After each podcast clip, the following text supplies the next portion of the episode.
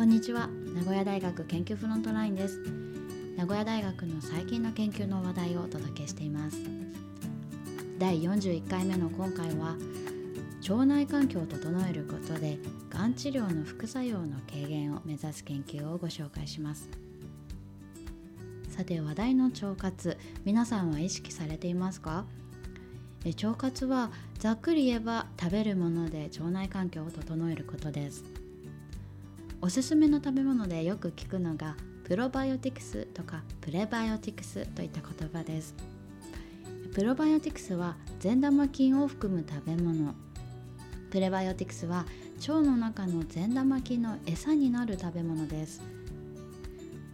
最近ではこの2つを組み合わせて取ることを意味するシンバイオティクスという言葉も誕生していて腸活効果をアップできると注目されています。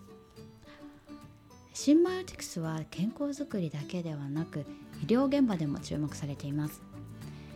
今回名古屋大学と株式会社ヤクルトさんとの共同研究グループが取り組んだのが食道がんの治療での活用です。食道がんの治療は手術の前に抗がん剤を使うのが一般的です。ただよく知られるように抗がん剤は副作用があります。辛い副作用をシンバイオティクスで軽減できないか。そう考えた研究グループはシンバイオティクスとして善玉菌入りの発酵乳飲料と善玉菌の餌になるオリゴ糖をセットで患者さんに飲んでもらいました。抗がん剤治療の前から飲み続けてもらうと嘔吐や下痢など胃腸への副作用の症状が軽くなったそうです。この効果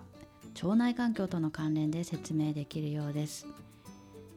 抗がん剤治療を受けると大腸のバリア機能が弱まります。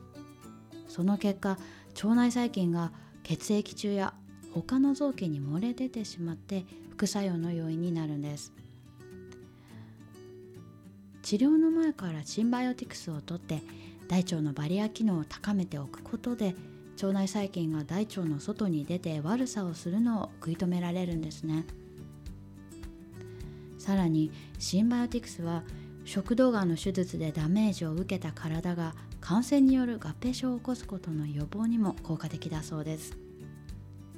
食道がんの治療はシンバイオティクスとセットでそんな将来を思い描いてしまいました。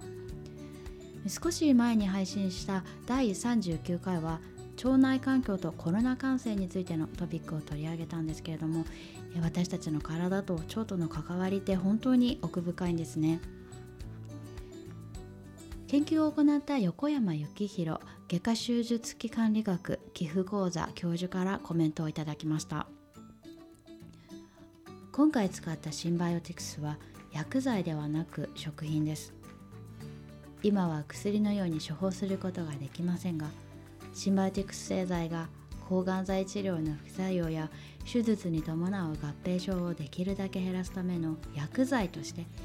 医療の現場でより広く使われることを望んでいます。この研究について詳しくは2021年12月21日発表のプレスリリースをご覧ください。